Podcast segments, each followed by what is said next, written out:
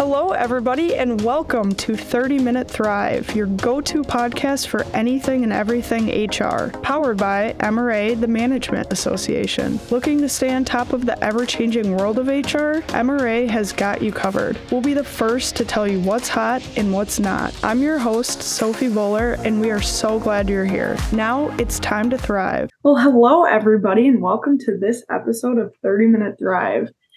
So, today we're going to be talking about succession planning, and I found the stat a bit shocking. So, every day in the US, 10,000 people turn 65. And to add to that stat, the average retirement age in the United States is 61, according to a 2022 Gallup survey. So, those are all pretty significant numbers in the world of work. So, the impact is huge. Today, like I said, it only makes sense now that we're here to talk about succession planning. So, succession planning is a business necessity and it's as critical as strategic planning for business as a whole. But succession planning is not just about retirees and it's not just for CEOs and leadership. It's also a part of employee development. So, it's a really great topic of discussion for us today on MRA's 30 Minute Thrive podcast. And a lot of you, a lot of our listeners have actually requested this topic. So, we're, we're finally getting into it and we're excited. And I'm here with Dana Vogelmeier, MRA Senior Instructional Designer, who's worked with our members to help develop and implement succession planning programs. So, Dana, I'm super excited to have you on today, and thanks for coming coming on the podcast as the expert and really covering how to create that successful succession planning. Thank you, Sophie. I'm happy to be here. Absolutely. Well, let's just start out by defining what business succession planning really is and why it's essential for business owners. Okay, sure. So succession planning, as you mentioned earlier, it is it's critical and it is something that sometimes gets kind of pushed to the background because it feels like it's not important work. But if you think about um, the sustainability for an organization, it is really one of those critical things we should do. And succession planning is a it's a process of talent identification. So we dedicate time to looking at all of the people in our organization and who has what kinds of skills, what kind of potential or um, performance do they have, what do they need, and then get them what they need. We'll talk about that too. But it's really just first about identifying what that what the talent is in the organization. What it is not is a uh, process to go through for determining who you're going to hire for a role. That's that's different. This is about putting um, documentation together and determining what kind of talent and skills you have in the organization, and then what people need, and then getting them the development that they need. Mm-hmm, absolutely, you highlighted a lot of good points there, and I feel like something to emphasize is to not put this planning on the back burner because I feel like we've heard that a lot with challenges on succession planning is oh, I didn't think of it till now, or or we're not ready. So, right. um, glad today we can help with those steps and kind of that pre-planning process. So, kind of the next step then, what are some key components of a successful business succession plan? Tongue twister. it is a tongue twister. Yeah. So, some of the kind of key components to think about are identifying critical roles that you might have in the organization, where if for some reason there was a gap there and, and someone had left the organization, like that would really create a problem. So, what kinds of critical roles do you have? What kind of niche roles do you have where it's hard to find a good pool of candidates with that skill set? Might be super unique. You know, you want to identify that. You also want to, um, as one of these key components, think about business challenges that you either currently have or are coming. So, an example might be um, you currently have this issue of um, we're in the middle of expanding. Maybe we only do operations on the East Coast. We're going to expand to the West Coast, or only in the US, we're going to go global. You know, like, so that might be something you're in the middle of, but also looking out. And that could be part of your strategic planning process. And you learn some information there. So bring that information in to your succession planning and think about there's a new law that's going into effect that might impact your industry. There could be a new competitor that um, is entering the marketplace. There could be some kind of restrictions, or maybe you experience some supply chain issues, or one of your big suppliers is going out of business. You know, there those business challenges that are going to impact you. How does that impact your succession planning. And some of the things will, some of the things may not. But do you have people with the knowledge about how this is going to impact the organization? So you're really kind of looking at um, the the areas where you might have some deficiencies in knowledge and skills, talent, and how how we can maybe make a plan to start addressing that. Yeah, absolutely. And you talked yeah. about plan and process. So follow-up question to that is what would a typical process really look like? Yeah, so this is a good question. And what I will say about like the process to think about, I'm going to give you an, a good example of a process that I've used in the past. But the first thing to think about in your, for any company in your own process is what makes sense for you. And, and if you haven't done it at all before, you want to start small and just maybe pilot with a role or a department and then kind of build off of that. But one um, process or approach that I have used in the past is called the climb up approach. And it starts with um, in within the process, you you establish your meetings, but the first meetings are the first line supervisors meeting, and someone's going to facilitate this conversation, and they're going to talk about the high performing people on their teams and the high uh, performing the high potentials and the high performers on their teams. And so, who are those people? And somewhere we want to have like a database so that we can document everything. So that information goes in there. Then the next step is to have the second line leaders meet. They're going to talk about the first line leaders and who's a high potential, who's high performing, what do people need, what do they do well, unique skill sets.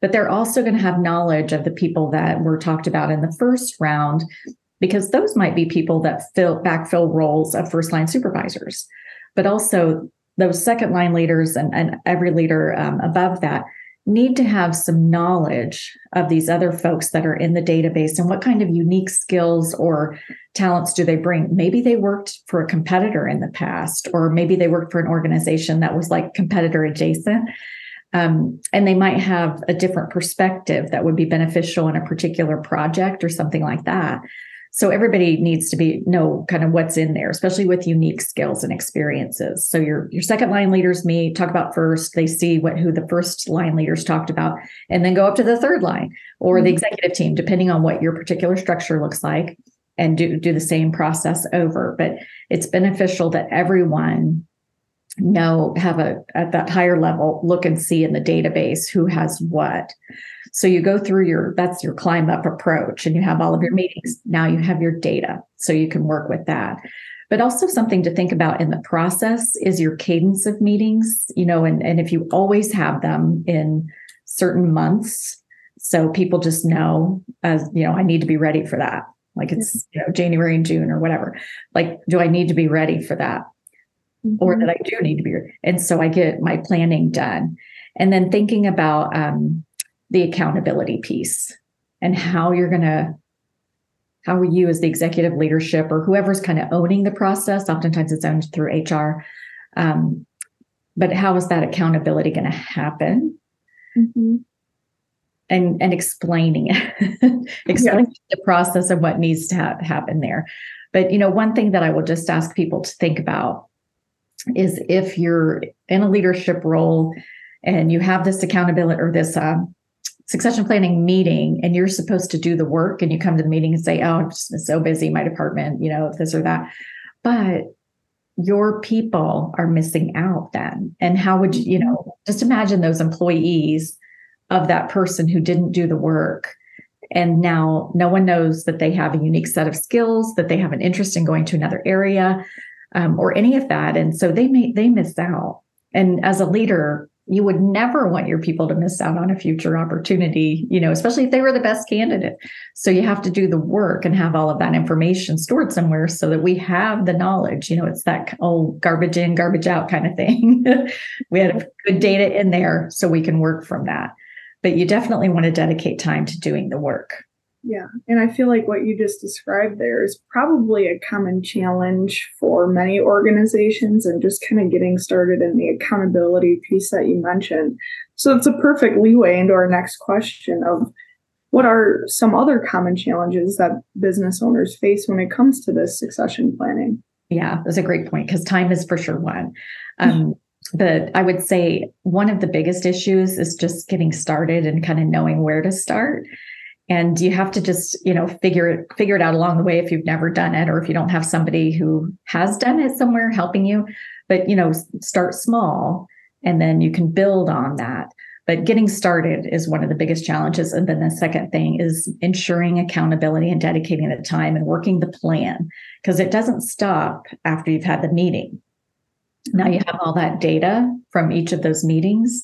You still have work to do after that. So it's working the plan.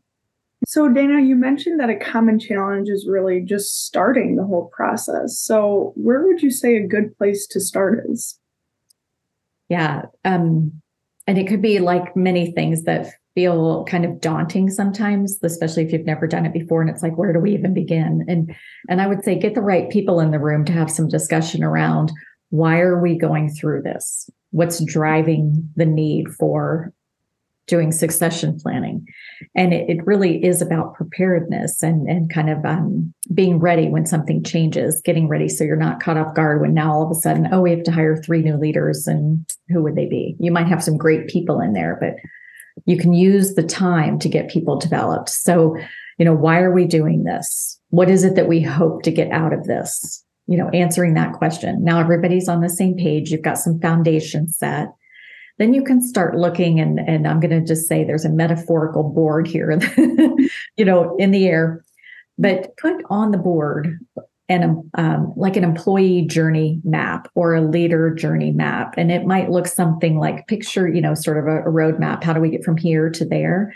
So for an employee there may be a number of different career paths that they take and I'll just use an example from one of my old um, experiences in the in an organization I worked for in the past. I was in leadership in a call center.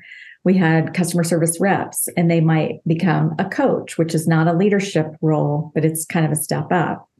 They might become a trainer, again, not a leadership role, but it's a step up. But they also then might go to first line supervisor. Um, and it could go those three things, but it could go right from customer service representative to supervisor, depending on the individual no, there's never like, it has to be this kind of path. Mm-hmm. I won't, I'll take that back. I won't say never, but in in generally speaking, you know, people might take different paths to get where they're going. So you have this employee journey, and in that journey map, you know, what might be some skills that they like as a trainer, they're going to get great presentation skills experience, mm-hmm. thinking on your feet, but also some planning for the class and things like that. And as a coach, they're going to get some experience coaching other employees, which is essential mm-hmm. for leaders. So you could get some development along the way. Then when you think about the leader map, in in my old experience, I'm going to use another example. For leader maps, we did things like you might have a first line supervisor who's only um, ever worked kind of in this area and we want to get them some experience in another part of the organization. They might lateral over into an analyst role. And so they're not supervising people now, but they're learning some of the business problems and they're working on cross functional teams. So they're getting a whole new set of experiences that help them learn more about the company. And especially, you know, if you're in a large organization, it can give them some different experiences. Then they might go to a second line manager or they might go to a mm-hmm. manager of analysts or something different. But you could also go from first line supervisor to second line manager or something like that.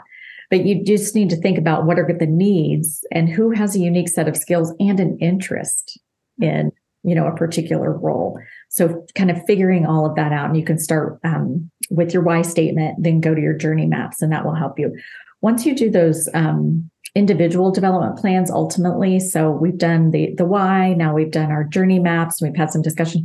Then we had our meetings and we've got all that data in our database. You can see what people need individually, but as a leader now it's my responsibility for my people to get mm-hmm. them what they need. So so there's kind of that leg if you will, but then you'll have people in the database who have common um, learning needs, development needs. So, for example, maybe they've never done um, any type of coaching or performance management or employment law.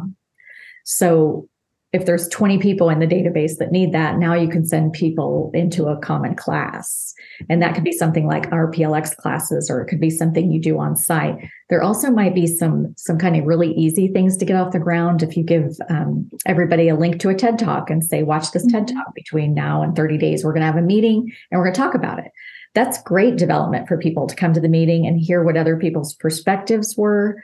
Um, and and they share their perspectives. So get some experience with all of that and mm-hmm. collaborating on a project or it could be any number of things that you could do that could be quick hits within just within the company. You could do like a book club but then there are other things that might be bigger like a plx or a round table or going to a class on employment law or something like that. But you know use that data to help you make your plans and do your um, the execution of the plan no, absolutely. Yeah. Those are all great examples. I'm glad that you brought those up. And I loved hearing about your success in your past roles too, and kind of just sharing your real life, your real life stories. Mm-hmm. I know we talked about gaining new skills, and some of that includes technology skills too. So I guess my question here is how do you use data then specifically to assist in succession planning in the process? Yeah. So um, assuming that everybody, you know, the the new hires are going in and putting their information into whatever your HR software is, you know, how, however that process looks, it could be just through um, HR, maybe putting that information in. But again, garbage in, garbage out. So the data has to be in there. But there, usually your HR system has an element of like ways to search. So you could search for like degrees in accounting, or you could search for people who have a certain certification or speak multiple languages. You could also use that information in your database to search for what's the um, age range. As you know, you kind of opened up with 10,000 people are retiring every day. Um, so, what is that age range how many people are in that group and in what roles? And is it that one critical role where there's only one person with that institutional knowledge? And you don't want to ask people like hey are you know you're turning 65 or whatever. You don't want to ask that. You're just looking at the data and taking that to your meeting and saying this is what the data is telling us. This is these are things that could happen and we should be prepared for these things. So use the reports and the information that you already have in there.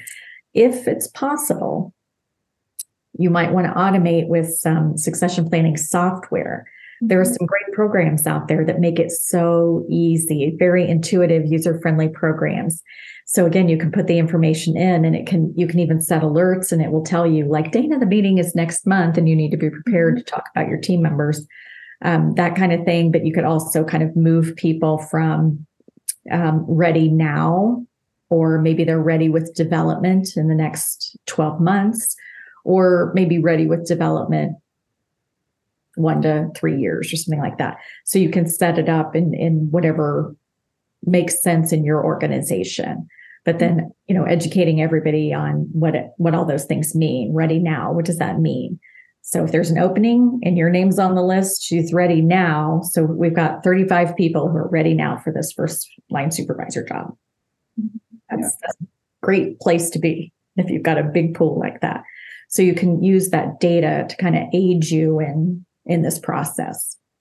Yeah i'm i'm glad that you brought up the automation and automating the process a little bit more because i'm sure a few people are a little overwhelmed with the whole succession planning process. So at yeah. least you know now that there are tools to help you with the process that mm-hmm. Mm-hmm, another yeah so we talked about in the beginning that this planning isn't just for CEOs and leadership um, or retirees. Mm-hmm. So are there specific roles to prioritize, prioritize, or are there high risk roles that need more attention than other roles? Yes, first, and I would say think about three in particular. So, one is if you have a particular role where only one person does it, and especially if one person has done it for years and they have all that institutional knowledge, mm-hmm. um, you don't want to lose that. And, you know, it's easy to just, you know, so and so has always done it and they've always been there, but at some point they're not going to be there. so, mm-hmm. what are what are the plans in place so that you don't have an issue when that person does leave? Um, so you're planning for it. That's why succession planning is so essential for organizations. You want to be prepared for when these things mm-hmm. happen. And you're not caught off guard, going, "Oh my gosh, what are we going to do now?" Um, somebody could hit the lottery, right? and then and they're gone. Yeah. Mm-hmm. So so that's the first one, and then the second one to think about is any of those niche roles, unique mm-hmm. skills. There's not a big candidate pool. It's hard to hire. Think about like what are the competitors doing? What are they paying? Are they doing anything like signing bonuses or things to attract people? And are those things that you need to consider? Maybe you've never done it in the past, but things have changed, and it might be that now you need to change mm-hmm. to accommodate, you know, that pool so that you can attract the best talent. And then the third thing to think about really are your growth plans. So if you are going to expand, you know, I mentioned going global or something, you know, like what are what are the needs there if you're even just from a growth perspective maybe it's not even going global or anything like that but you're one of your strategic goals might be we're going to increase sales by 20%. Well, as everything increases, so do oftentimes the number of employees. So you might need to hire multiple leaders next year. Do you have anyone in the pipeline that's mm-hmm. going to be a good leader? Mm-hmm. You know, mm-hmm. in the meantime, if you know that's going to happen, if that's the plan, in the meantime, can you work on getting people prepared? So you have all that great information from your meetings in the database and you see who might be the next first line leaders, yeah. potentially your people that um, have some potential and have been performing. So let's say there's 20 people in there. You could take 20 people and send them through some kind of a development class to get them prepared. And then you have a good candidate pool to choose from when you have that growth that you've been expecting. So those are kind of the three areas that I would I would say to consider. Yeah, absolutely. And we've talked a lot um, on emerging leaders here on the podcast. So, again, that's a great group of people to kind of get roped into this discussion, too. Absolutely. And we've also mentioned, kind of emphasize the point that succession planning is not for one specific type of role or not for just leadership roles. And with so many baby boomers, many of them who may be in leadership roles leaving the workforce, there is a greater emphasis on the younger generation needing to fill in these leadership roles. So let's talk for a little bit about succession planning for these younger generations. They maybe they haven't been in the workforce very long and they don't really have a ton of experience or the leadership skills. So do you have any recommendations for developing this process a little earlier on?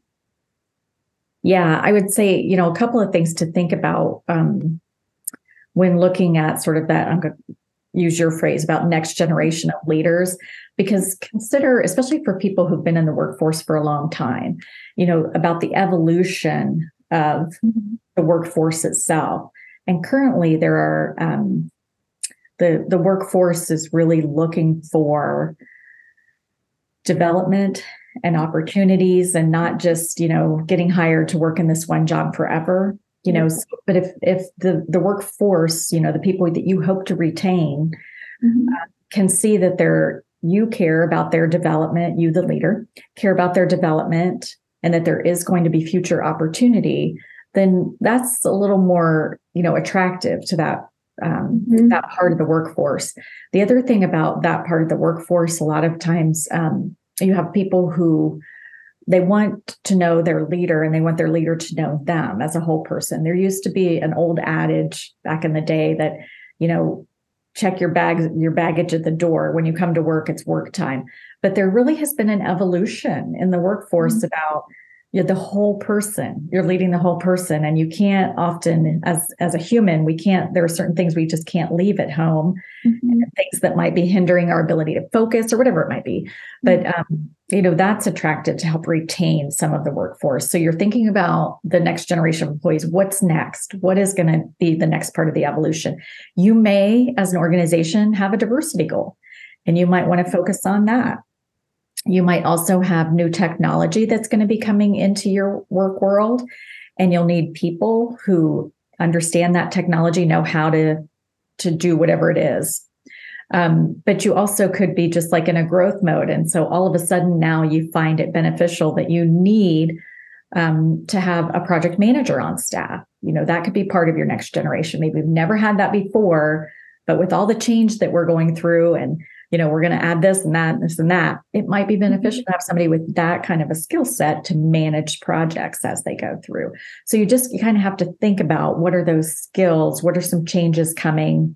There might be mm-hmm. again, laws, you know, but you're looking at your next generation of hires and your next generation of leaders and what are they going to need? Yeah, absolutely. Again, it's all part of the process. Mm-hmm. Going into leadership skills, digging in there a little bit more how do you exactly know what is needed or how do you help develop those successful leadership skills specifically? Yeah so a lot of that is really through observation.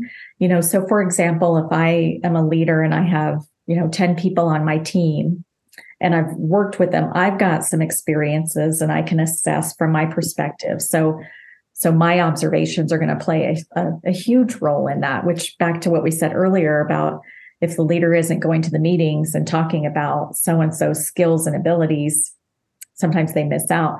The other thing, though, can be through like cross functional teams or cross functional projects, committees. So, for example, if I am a sponsor of uh, a new project and I have people from 10 different departments that are on my project team, so I can see that person's work product, if you will, because they come to the mm-hmm. meetings. Are they prepared? Do they meet their deadlines? Do they work well with others? You know, just all those things. And then I can speak to that too. So their mm-hmm. first their manager can speak to their their performance. I can speak to their performance. So there's some other examples. And in that too, I might have a different perspective because I might say, they were great at these five things. And you know what they could benefit from is learning more about this other part of the organization that's a complement to their work. And if they understood more of the ins and outs over there, I think that it could help them understand kind of what levers to pull or when things happen, how that's going to impact another department. Just kind of seeing the organization more holistically or the organization more as the system that it is and and that can really help when it comes to things like problem solving or cross training or anything like that. Mm-hmm. so really a lot of that is again through observation but then you know you also think about what they need next and and how do you kind of meet those needs? And a lot of that's through the development plans and things. Yeah absolutely. I feel like that's been a common trend of what we've also talked about this year is that cross training and the uh, leadership development opportunities and all that great stuff that you mentioned. So I love those examples. Those are, that was great advice. But Dana, as we wrap up here, can you share any any real life success stories or case studies, even of businesses that have effectively navigated this succession planning process? Yeah, sure. So I will share that there was a company that I worked with not long ago um, and they had a pretty good succession planning process already in place with their meetings and their documentation. And and it wasn't automated. They were they were using an excel sheet. It worked for them. It was not a large organization. So um, as they continue to grow they might want to automate. And that was one of the things we did talk about. Um, but what they really wanted to focus on were um, accountability mm-hmm. and what kind of enhancements could they do to their existing process? So there were a couple of things that we talked about, and one was um, moving from meeting twice a year to for a while let's meet four times a year. And then people get it's it's closer right? So you've done it more times and and mm-hmm. people are kind of more ready each time because it's like oh that's three months now and not six months away. So i've got to be ready. And what have i done from from this meeting to the next? And that's a reflection of me as a leader on my performance did I take time to dedicate to developing my people? So, kind of, um, you know, making those meetings more frequently can really, you know, help with that accountability piece. But then the other thing that one of the things that um, I had had experience with in the past that I recommended was make one of the leaders the owner of, of a particular meeting. So if it was my turn to be the leader of the meeting, then I set the meeting, I send out the invites, you know, I pull up the database if we're doing it virtually and I show it online and we have and I facilitate the conversation. That's a different level of ownership. You know, and if I know I'm going to be responsible for the meeting I'm going to do all my prep work ahead of time. And it, it's just like anything else, you know, like riding a bike, right? The more you do it, the easier it gets, the better you get at it, the more comfortable you are with it. Mm-hmm. So if I have to have ownership in a meeting, I'm going to work a little harder to get prepared. I don't want to go in ill prepared, but mm-hmm. also it's a way to get more used to it. So you've got somebody that can kind of run that meeting. And then the other thing we did talk about was potentially automating the process. And again, just making it easier for the leaders um, to to do that work. That's that's part of our work as leaders. So the executive team, if they need to um, approve like the purchase of some kind of software to make this work easier and mm-hmm. better information, better data to work with, you know, that might be part of this um, your succession planning work too.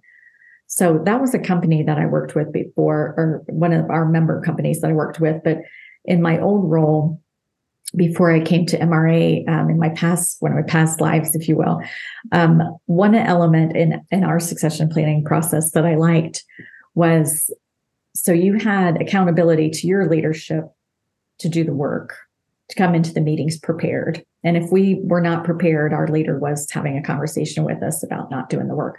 But the other thing is kind of like dual accountability was the expectation was after those meetings and after the conversation and all, I would go back and, and have a meeting with the people on my team that we talked about, the high potentials and the high performers, and to have the conversation around, you know, here's what you do really well. And here's some things we think you could benefit from. And so let's make that happen. But that was an expectation. So my leader would say, Have you had your accountability meetings with your team yet? So it's kind of coming from both directions. And it's yeah. just another way to kind of make the work happen. But it, it is a little bit of muscle memory. You know, again, the, the more you do it, the easier it gets. And you start having those conversations and planning it. It just becomes part of the work after that. Mm-hmm, for sure. I, those are great examples too. And yeah. even some action steps that listeners can take away and start implementing right away too.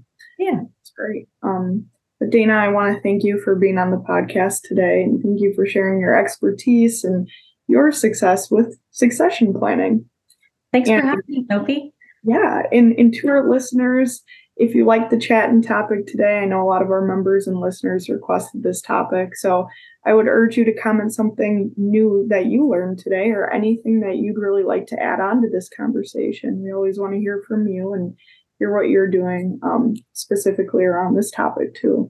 And don't forget to share out this episode. Consider joining MRA if you aren't a member already. We have all the resources you need in the show notes below, including a number of succession planning resources in the show notes below too. So take a look at those. Um, we've also got Dana's bio and LinkedIn profile. So if you'd like to connect with her, um, Dana, I hope that's okay. You might be getting some new connections. Absolutely.